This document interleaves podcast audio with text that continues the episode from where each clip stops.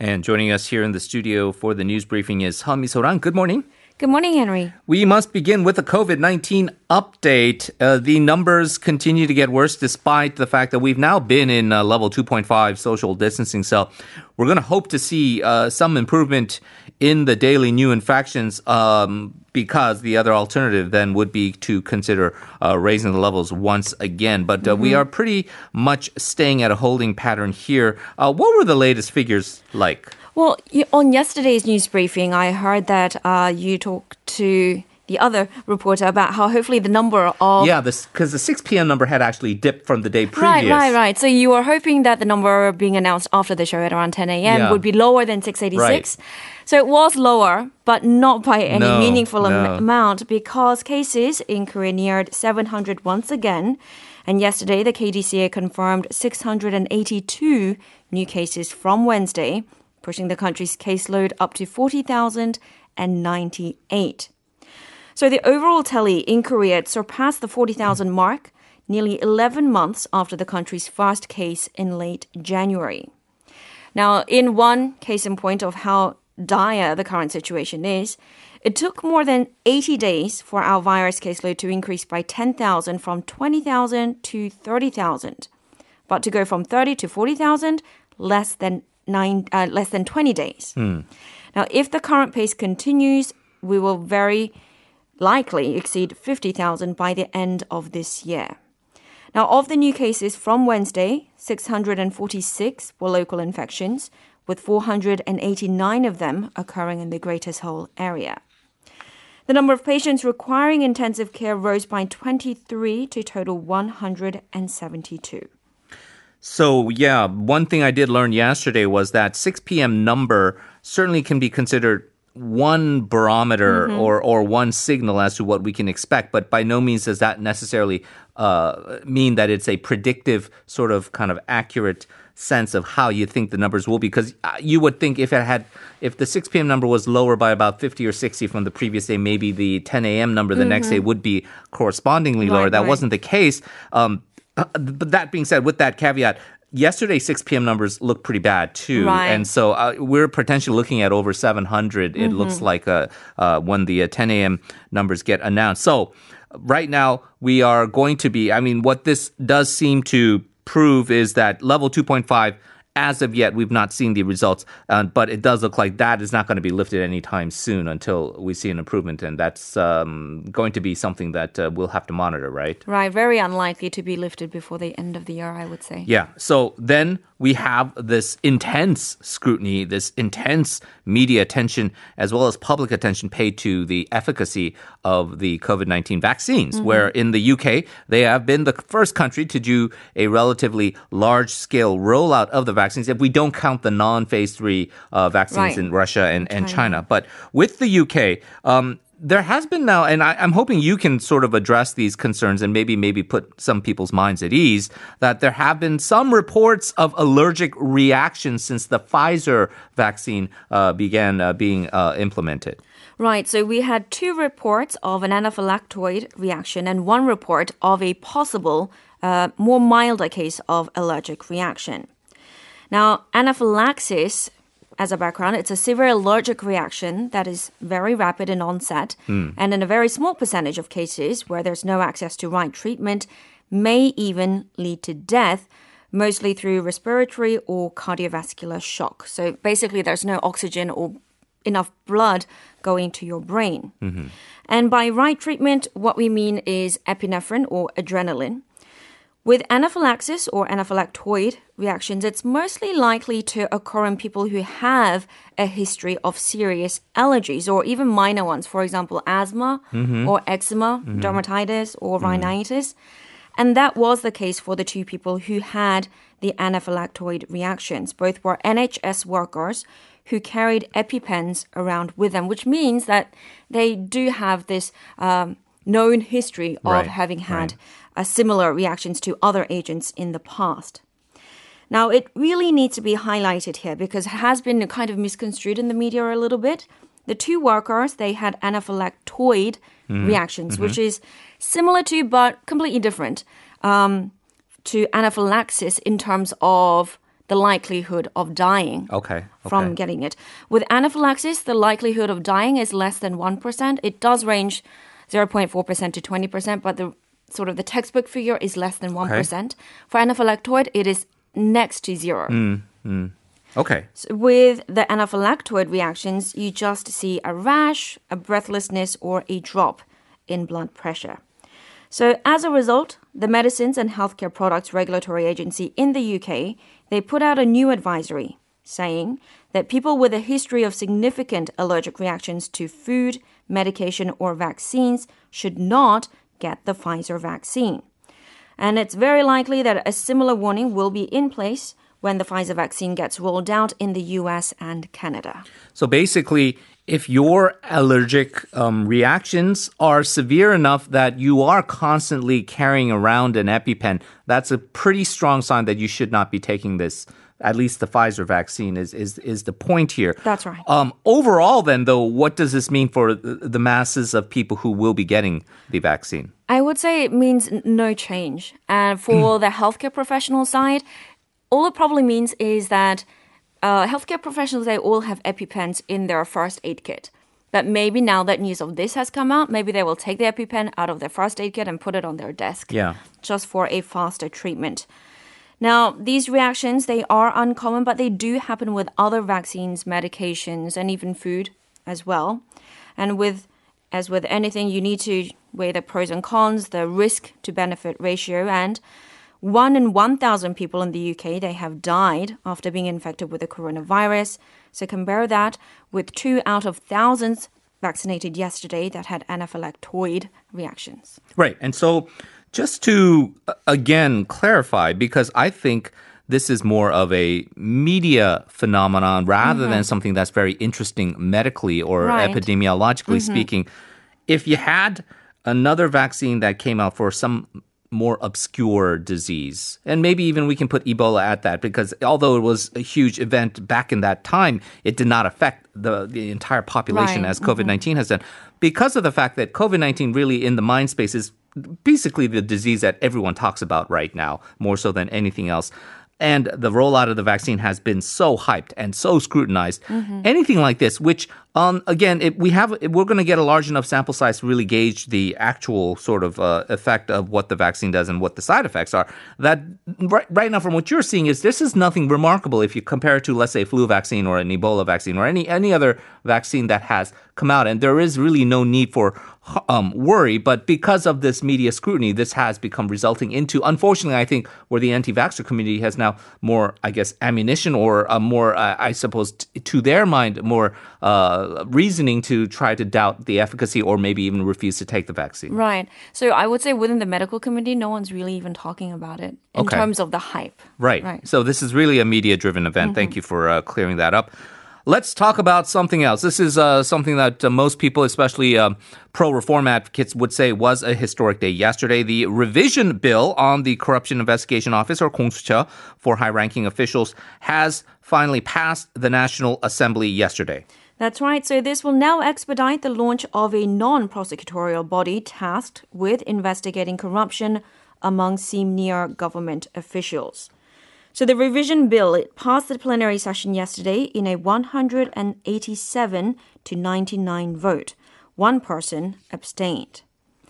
The voting yesterday was delayed due to a filibuster by the main opposition People Power Party, which strongly resisted the revision, as this would strip the main opposition of its veto power when selecting 2 candidates, one of whom will ultimately lead the new agency for 3 years. Many conservative opposition lawmakers view the CIO itself as an exaggerated attempt to rein in the state prosecution. When National Assembly Speaker Park Byung-seok pronounced the passage of the bill, DP lawmakers cheered and PPP representatives jeered, calling President Moon, quote, an authoritarian, and chanting out protests and holding up signs that read, democracy is dead. According to Blue House spokesman Kang Min-seok, President Moon said that it is, quote, fortunate that the way has been cleared for speedy establishment of the CIO at the beginning of next year. Moon stressed that establishing the CIO has been a promise to the people and part of a long-held desire to create a corruption-free society.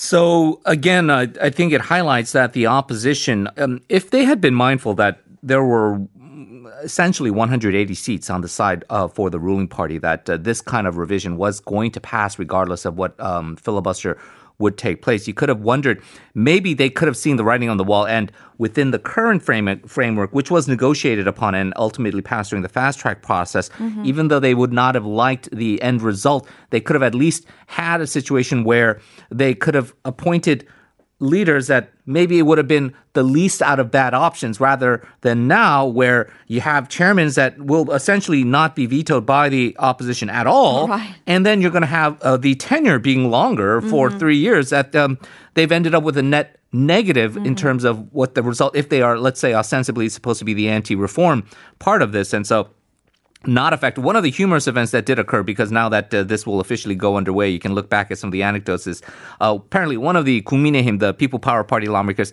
had submitted a revision to that revision of the bill. And then I think because this was the Pavlovian response or the instinct by the PPP lawmakers, they all voted no. And then there was a screaming from that guy saying, no, no, no, vote yes, vote yes, vote yes. This is mine, this is our party's revision to the revision. So you're supposed to, but because they've been so used to or conditioned to always vote no on pieces of legislation, and I think Kong Soo-cha has become sort of that Pavlovian no thing.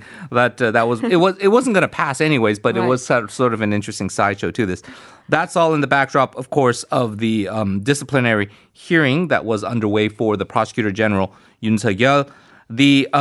This was also not without drama, and unfortunately for a lot of people who wanted closure on this, they're not going to get that until the 15th. But kind of run us through what happened yesterday. Right, so yesterday at 10:30 a.m., the disciplinary committee convened, but it was adjourned after Yoon's legal team asked 4 of the 5 chosen committee members to recuse themselves from deliberation for alleged bias against Yoon Seok-youl. The panel asked Yoon's legal team to leave the room. They held a closed-door discussion and eventually decided to strike down the motion, rejecting Yoon's request. The tribunal called Yoon's demand, quote, an abuse of his right to file for recusal.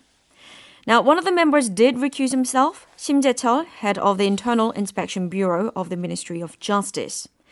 But Yoon's legal team cried foul about the timing of this, saying that Shim took part in the decision-making process to reject the recusal motions, then recused himself. Now, right from the start of the committee meeting, Yoon's lawyers demanded that the hearing be rescheduled because the ministry did not offer them basic information to prepare for Yoon's defense, including details of the report that Justice Minister Choo Mi-ae had used to bring charges against Yoon.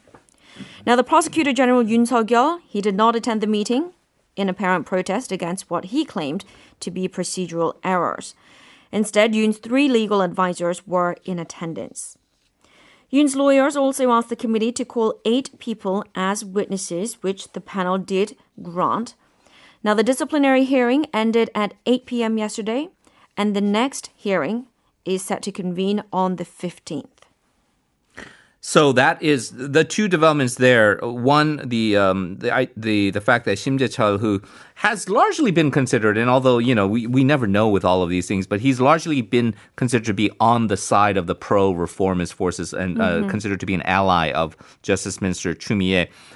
Him recusing himself and then them also deciding to convene again on the 15th, meaning that we're going to have close to another week of this, which is, again, the fatigue starts to set in on both sides of the aisle, especially among the people who are not as necessarily emotionally engaged with the whole situation. But it does seem to indicate where, although this is going to drag out longer, and you're unfortunately going to see a lot more of these news stories come out kind of speculative each way, that they are bending over backwards to, at least with the optics of this, to kind of bat away any charge from the Yoon Seok-youl side that this has been an unfair process. So Shim Jae-chul being recused, they can say that he is no longer going to be considered to be somehow a biased official of this. And then the fact that they are going to give more time to address some of those concerns by Yoon and convene on the 15th is the other aspect of this that should be considered, at least a concession to Yoon Seok-youl's legal team. The media coverage of this, again, though, it is decidedly one-sided, where you had conservative media reports, some of them even citing that 4 of the 5 members of this disciplinary committee are from the Honam region, which, again, it's so anachronistic because... The way the article points it out is that, well, you know, they're not going to be able to, you know, really assess the proceedings in an objective way. And so it was just like, if you're from Honam, are you from a foreign country? You're still a Korean and you're qualified to get into this panel. It should not matter whether you're Honam. But again, it's just kind of dredging up those old school kind of regional belligerent attitudes among people, hoping that that can sort of sway public opinion against this. But... we're going to have to wait another week, and so that unfortunately means here on this program as well, we'll probably be having to talk about this every day until that event occurs. Let's turn to our next thing, because the other significant event that made headlines yesterday during the National Assembly proceedings, but perhaps was in the lead-up to it overshadowed by all of the events with Kong Soo-cheon and the Yoon Seok-youl controversies, was that the National Assembly indeed passed a bill which will now launch a special probe into the Sewol Ferry disaster. Right, so this passage, it comes 6 years after the ferry sinking and 4 years after initial calls for a special investigation into the matter. So this independent council, they will look at whether there was evidence tampering and data manipulation on 2 main fronts. So the first is the Sewol Ferry's security or CCTV footage. And the second is the Navy and the Coast Guard's DVR footage, which is short for digital video recorder footage, which is essentially a black box for ships. The probe will also zoom in on the appropriateness of the government's response to the DVR footage. So where do we go from here? Well, a 7-member committee will recommend 2 candidates to head the probe, and then the president will appoint one of them as the independent counsel. The committee will be composed of the Vice Justice Minister, Deputy Chief to the Court Administration, Chairman of the Korean Bar Association, as well as 4 other experts in the field. As for the 2 candidates, they must be lawyers with more than 20 years of legal experience. The Independent Counsel's investigation period is 60 days and can be extended by 30 days upon the president's approval. This has long been called for by the bereaved family members of the Sewol Ferry, because, again, we talk about closure with the Yoon Seok-youl. This is a situation where they have not had closure for over half a decade now, and there still are some unanswered questions. We have to remember there was a special probe into the Sewol Ferry disaster during the Park Geun-hye presidency, but largely considered to be unsatisfactory and maybe even biased towards trying to maybe not make the government look bad at that time. This one will be, you would hope, a bit more objective. And as the standing government will certainly be getting some criticism for it because they are the ones in charge, and a lot of their agencies that they're in charge of will be sort of indicted in the court of public opinion as to these findings that come out. But a lot of people have credited Park Jumin, who is one of the ruling party lawmakers who's been on the side of this and trying to make sure that there would be some justice done and finally getting this passed, what is known as the 416 special probe right now. And so some hope that this will finally get some much-needed answers that have not been answered for quite a while. Let's turn to our final story, some U.S. politics here, and maybe a little bit of intrigue, maybe a little bit of overhype by the media over in the U.S., but the president-elect, Joe Biden, will be coming into power. But at the same time, his son, Hunter Biden, is apparently under federal investigation over taxes. Right, so Joe Biden's son, Hunter Biden, the 50-year-old, said that he learned of the investigation on Tuesday, and yesterday, local time, released a statement acknowledging the probe. So this was Wednesday local time. Now, the investigation, it's been conducted by federal prosecutors in Delaware and relates to whether Hunter Biden and his associates violated tax and money laundering laws in business dealings with foreign countries, principally China. Reports say that the investigation began back in 2018 before Joe Biden announced his presidential bid. The FBI took possession of Hunter Biden's laptop in late 2019. There were media reports of this. We still don't know whether this is directly related to the current tax evasion probe, but most say that it is very likely related. Now, activity in the investigation, it had gone covert in recent months because of the U.S. Justice Department guidelines that prohibit overt actions that could affect an election. Now, Joe Biden, he's still in the process of assembling his cabinet. So if the case is still ongoing when Mr. Biden is sworn into office next month, his choice, his pick for Attorney General could very much have oversight of the investigation.